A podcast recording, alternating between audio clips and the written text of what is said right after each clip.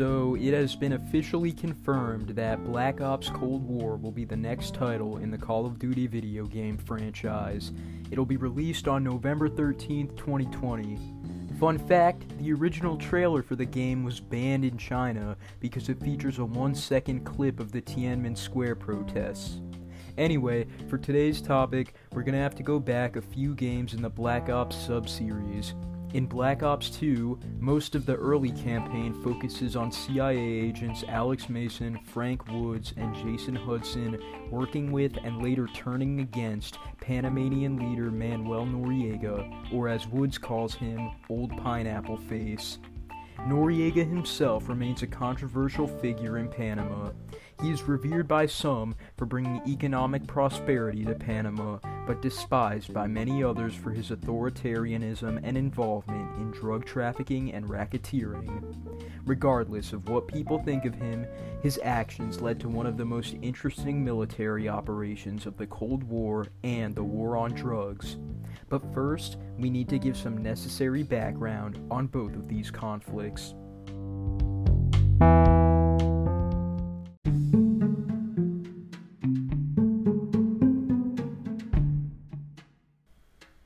Common knowledge that the Cold War was the ideological conflict between the US and USSR from the 1950s to the 1990s. While there are a few well known proxy wars of the Cold War, such as the Korean War and the Vietnam War, many remain unknown. The operation I'm going to be talking about today took place near the end of the Cold War, so it didn't have a major effect on it. The impact of this operation was much more pronounced on the war on drugs. The start of the war on drugs dates back to 1914, back when heroin was sold over the counter as cough syrup, with the passage of the Harrison Narcotics Tax Act. The prohibition of alcohol through the 18th Amendment occurred in 1919, lasting until 1933. The Marijuana Tax Act of 1937 heavily restricted marijuana use in the U.S. Thirty years later, in 1970, the Comprehensive Drug Abuse Prevention and Control Act was passed, and President Richard Nixon called drug abuse public enemy number one. However, he later eased up efforts against drug abuse by repealing mandatory minimum sentences for possession, and it seemed like the war on drugs was on its way out. However, this changed when the Comprehensive Crime Control Act of 1984 was passed, expanding penalties for cannabis and opioid possession and allocating billions of dollars to the Drug Enforcement Agency. The war on drugs became an international effort, and the US government began to ally itself with some pretty questionable world leaders, including Manuel Noriega. But this alliance soon faded, and the US made plans to oust Noriega. I'm going to tell you all about it right now on Historia Obscura.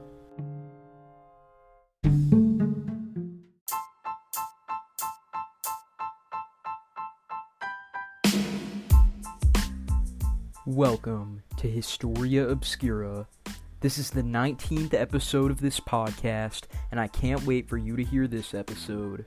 Special thank you to Patreon subscriber SoDak Zak.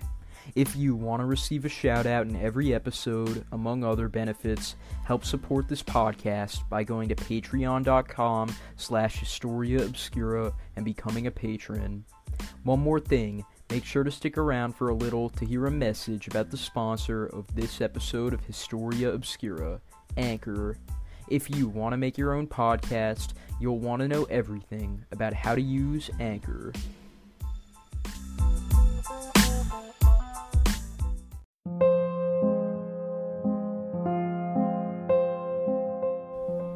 Manuel Noriega's rise to power is fascinating in and of itself.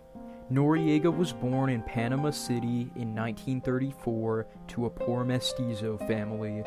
When he was a child, his single mother died from tuberculosis and he was raised by his godmother.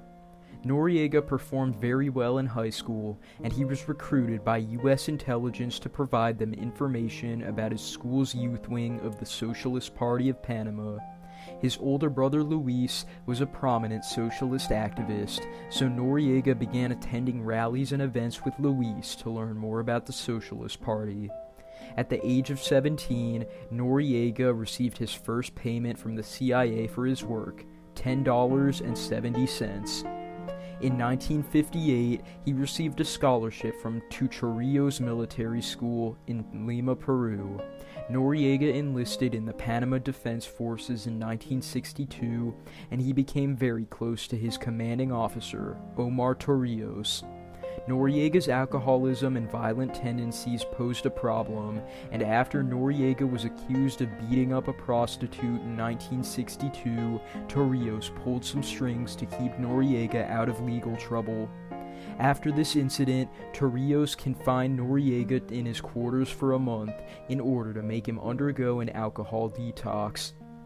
Despite this, the two remained close friends. In 1964, incumbent Panamanian President Roberto Chiari ordered Torrijos to harass and intimidate the supporters of Arnulfo Arias, his opponent in the presidential election. Torrijos passed this task on to Noriega, who carried out the arrests of thousands of Arias' supporters. Due to many complaints of tortures by Noriega's men, along with the knowledge of his past violent incidents, Noriega was suspended from duty for 10 days. Arias would go on to win the election despite Noriega's efforts. Two years later, in 1966, Noriega was accused of raping a 13 year old girl, and Torrijos put him on indefinite leave.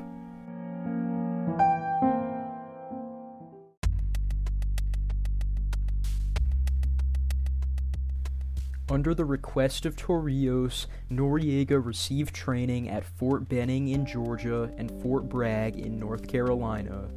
Following the completion of his courses, Noriega was promoted to first lieutenant and he became an intelligence officer. He was successfully able to penetrate and disrupt several prominent labor unions in Panama, and soon enough he was back in the good graces of Omar Torrijos. Meanwhile, U.S. President Lyndon Johnson viewed Noriega as a powerful asset in the ongoing Cold War. On October 11, 1968, just 11 days into the presidency of Arnulfo Arias, Torrijos led a coup d'etat that ousted Arias and exiled him to Miami. Torrijos declared himself the leader of Panama with Noriega as his second in command. Torrijos served from 1968 to 1981, and he became very popular in Panama.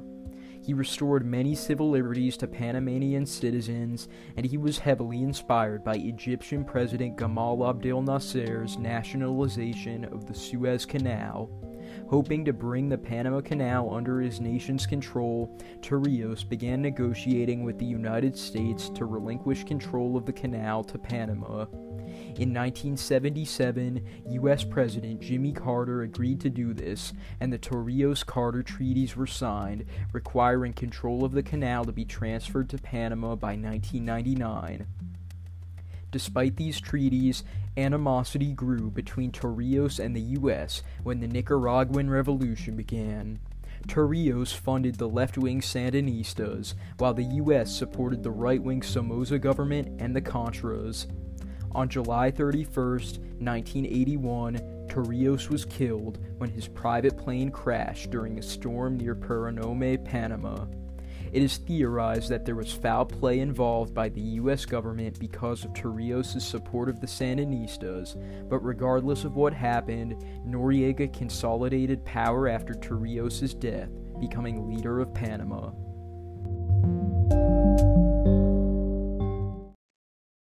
I'd like to take a moment to thank one of the sponsors of Historia Obscura, Anchor. If you do not know about Anchor, it is the easiest way to make your own podcast.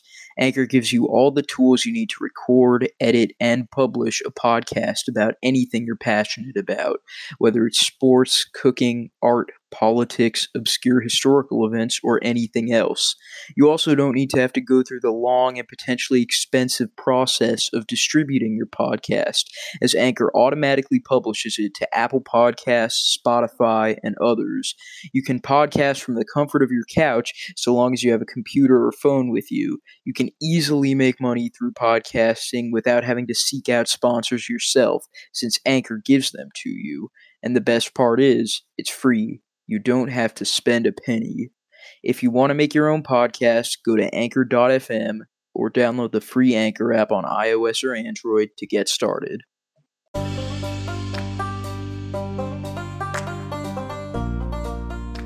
After taking power, Noriega changed Panama's support in the Nicaraguan Civil War, funding the Contras alongside the U.S. In 1985, Lieutenant Colonel Oliver North offered to help improve Noriega's image in the U.S. if the Contras were allowed to train in Panama. Noriega accepted the offer, and he would later assist North in selling arms to the Iranian government and funding the Contras with the profits. This became known as the Iran Contra affair.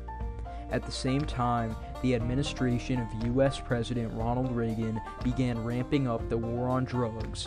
While Noriega was touted as a major ally of the U.S. in the war on drugs, he was actually complicit in most of Panama's drug trade. He also had extensive ties to the Medellin cartel, led by the infamous Colombian drug lord Pablo Escobar. Ultimately, after the Iran Contra affair was exposed in the New York Times, Noriega wasn't a U.S. asset anymore.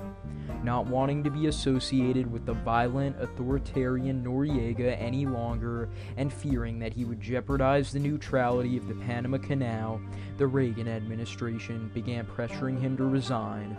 However, Reagan opted not to invade Panama yet, as he feared it would negatively affect the future presidential campaign of his vice president, George H.W. Bush. Seeing that his power was in danger, Noriega consolidated power and became much more hostile towards the U.S. In 1989, following the Panama general election, a coalition of opposition leaders secretly tallied the results of the election they discovered that Noriega lost in a landslide to their candidate, Guillermo Endara. After learning that they did this, Noriega's forces assaulted Endara the next day. By this point, Bush had won the presidential election in the U.S., and he cut off all negotiations with Noriega. In turn, Noriega declared a state of war with the U.S. Tensions reached a peak on December 16, 1989. That evening, four American soldiers, accompanied by their families, were traveling in a jeep from Fort Clayton in the Panama Canal Zone to a Marriott hotel in Panama City to have dinner. On the way there, they were stopped at a roadblock, and their jeep was surrounded by angry civilians and Panamanian soldiers. The soldiers were accused of being on a reconnaissance mission, and the PDF opened fire on the jeep. An AK 47 round entered the rear window and struck Marine First Lieutenant Robert Paz in the back. Paz later died from his injuries. He was 25 years old. In addition, Marine Captain Richard Haddad was shot in the foot. Navy Lieutenant Michael Wilson and his wife were arrested and detained by PDF soldiers. Wilson was beaten into a coma, and his wife was sexually assaulted. A Spanish journalist who was standing outside the Marriott Hotel was also fatally shot in the head by a stray bullet. After this incident, President Bush decided that the safety of Americans in Panama was compromised, and he planned an invasion of Panama for December 20th. The operation was codenamed Operation Just Cause, According to General Colin Powell, who has a school named after him in Union City, New Jersey, this name was selected because, and I quote, even our severest critics would have to utter just cause while denouncing us.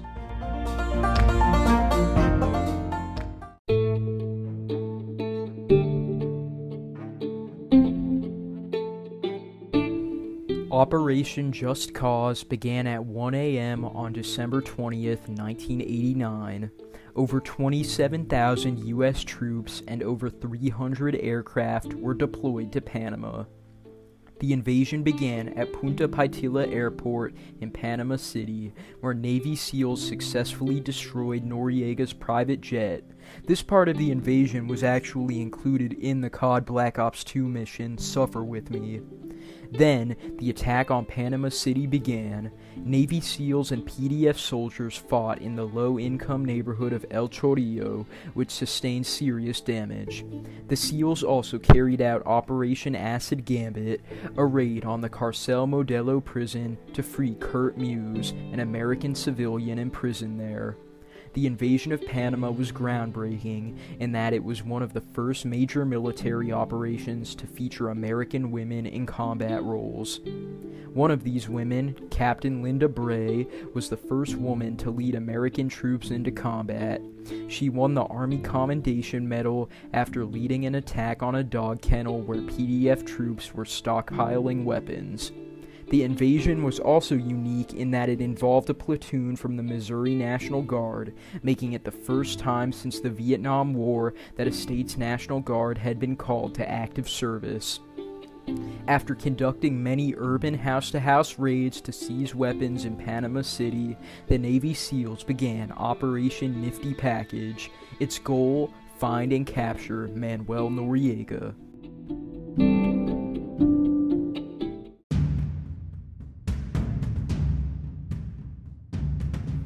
After his boat and private jet were destroyed, and with a $1 million reward out for his capture, Noriega decided to take refuge in the Vatican Embassy in Panama City.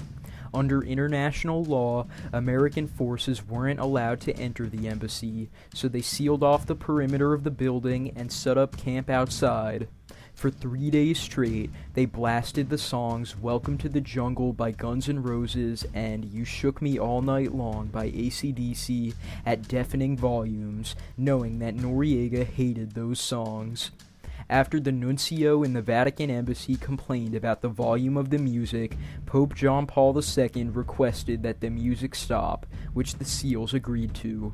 The nuncio later told Noriega that, if he didn't surrender, the staff of the embassy would transfer to a nearby Catholic high school and declare it the new embassy, leaving Noriega alone and unprotected. Seeing the writing on the wall that his time was up, Noriega attended Mass and took communion, called his wife and daughters, and wrote a thank you letter to the Pope before surrendering to American forces on January 3, 1990. Operation Just Cause was complete. In the invasion, 23 American soldiers, 314 Panamanian soldiers, and between 200 and 3,000 civilians were killed. Thousands of civilians had also been rendered homeless due to the massive damage done to the slums of Panama City.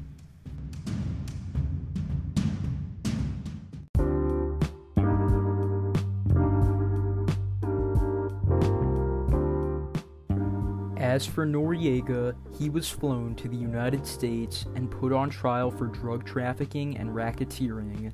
He was convicted in 1992 and sentenced to 40 years in prison. He was incarcerated for 17 years at the Federal Correctional Institution in Miami, Florida, before being released in 2007 for good behavior and time served. In 2010, he was arrested again and extradited to France to stand trial for money laundering charges. He was convicted and sentenced to seven years in prison.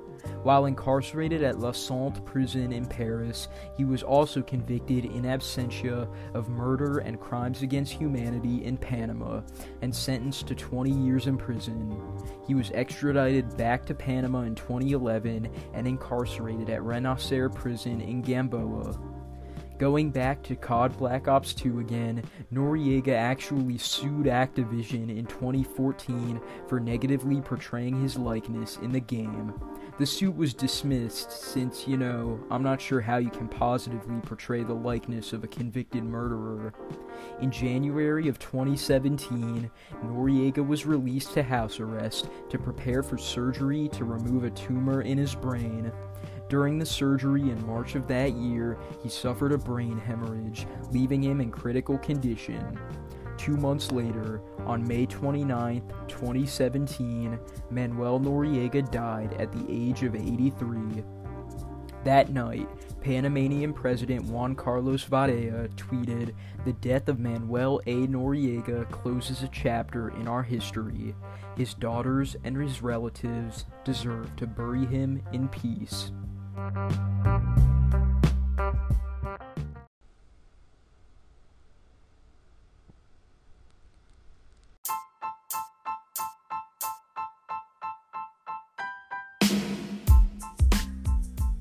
hope you enjoyed this episode of Historia Obscura.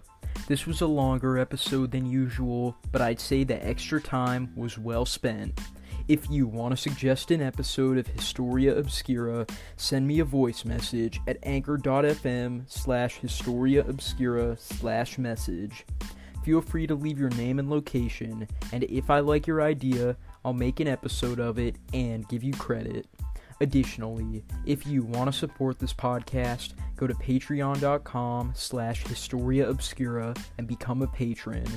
And of course, I can't go without once again thanking this episode's sponsor, Anchor. They are by far the easiest way to make a podcast, so if you want to make your own, go to anchor.fm. With that said, this is Jack from Historia Obscura, signing off, but not for long.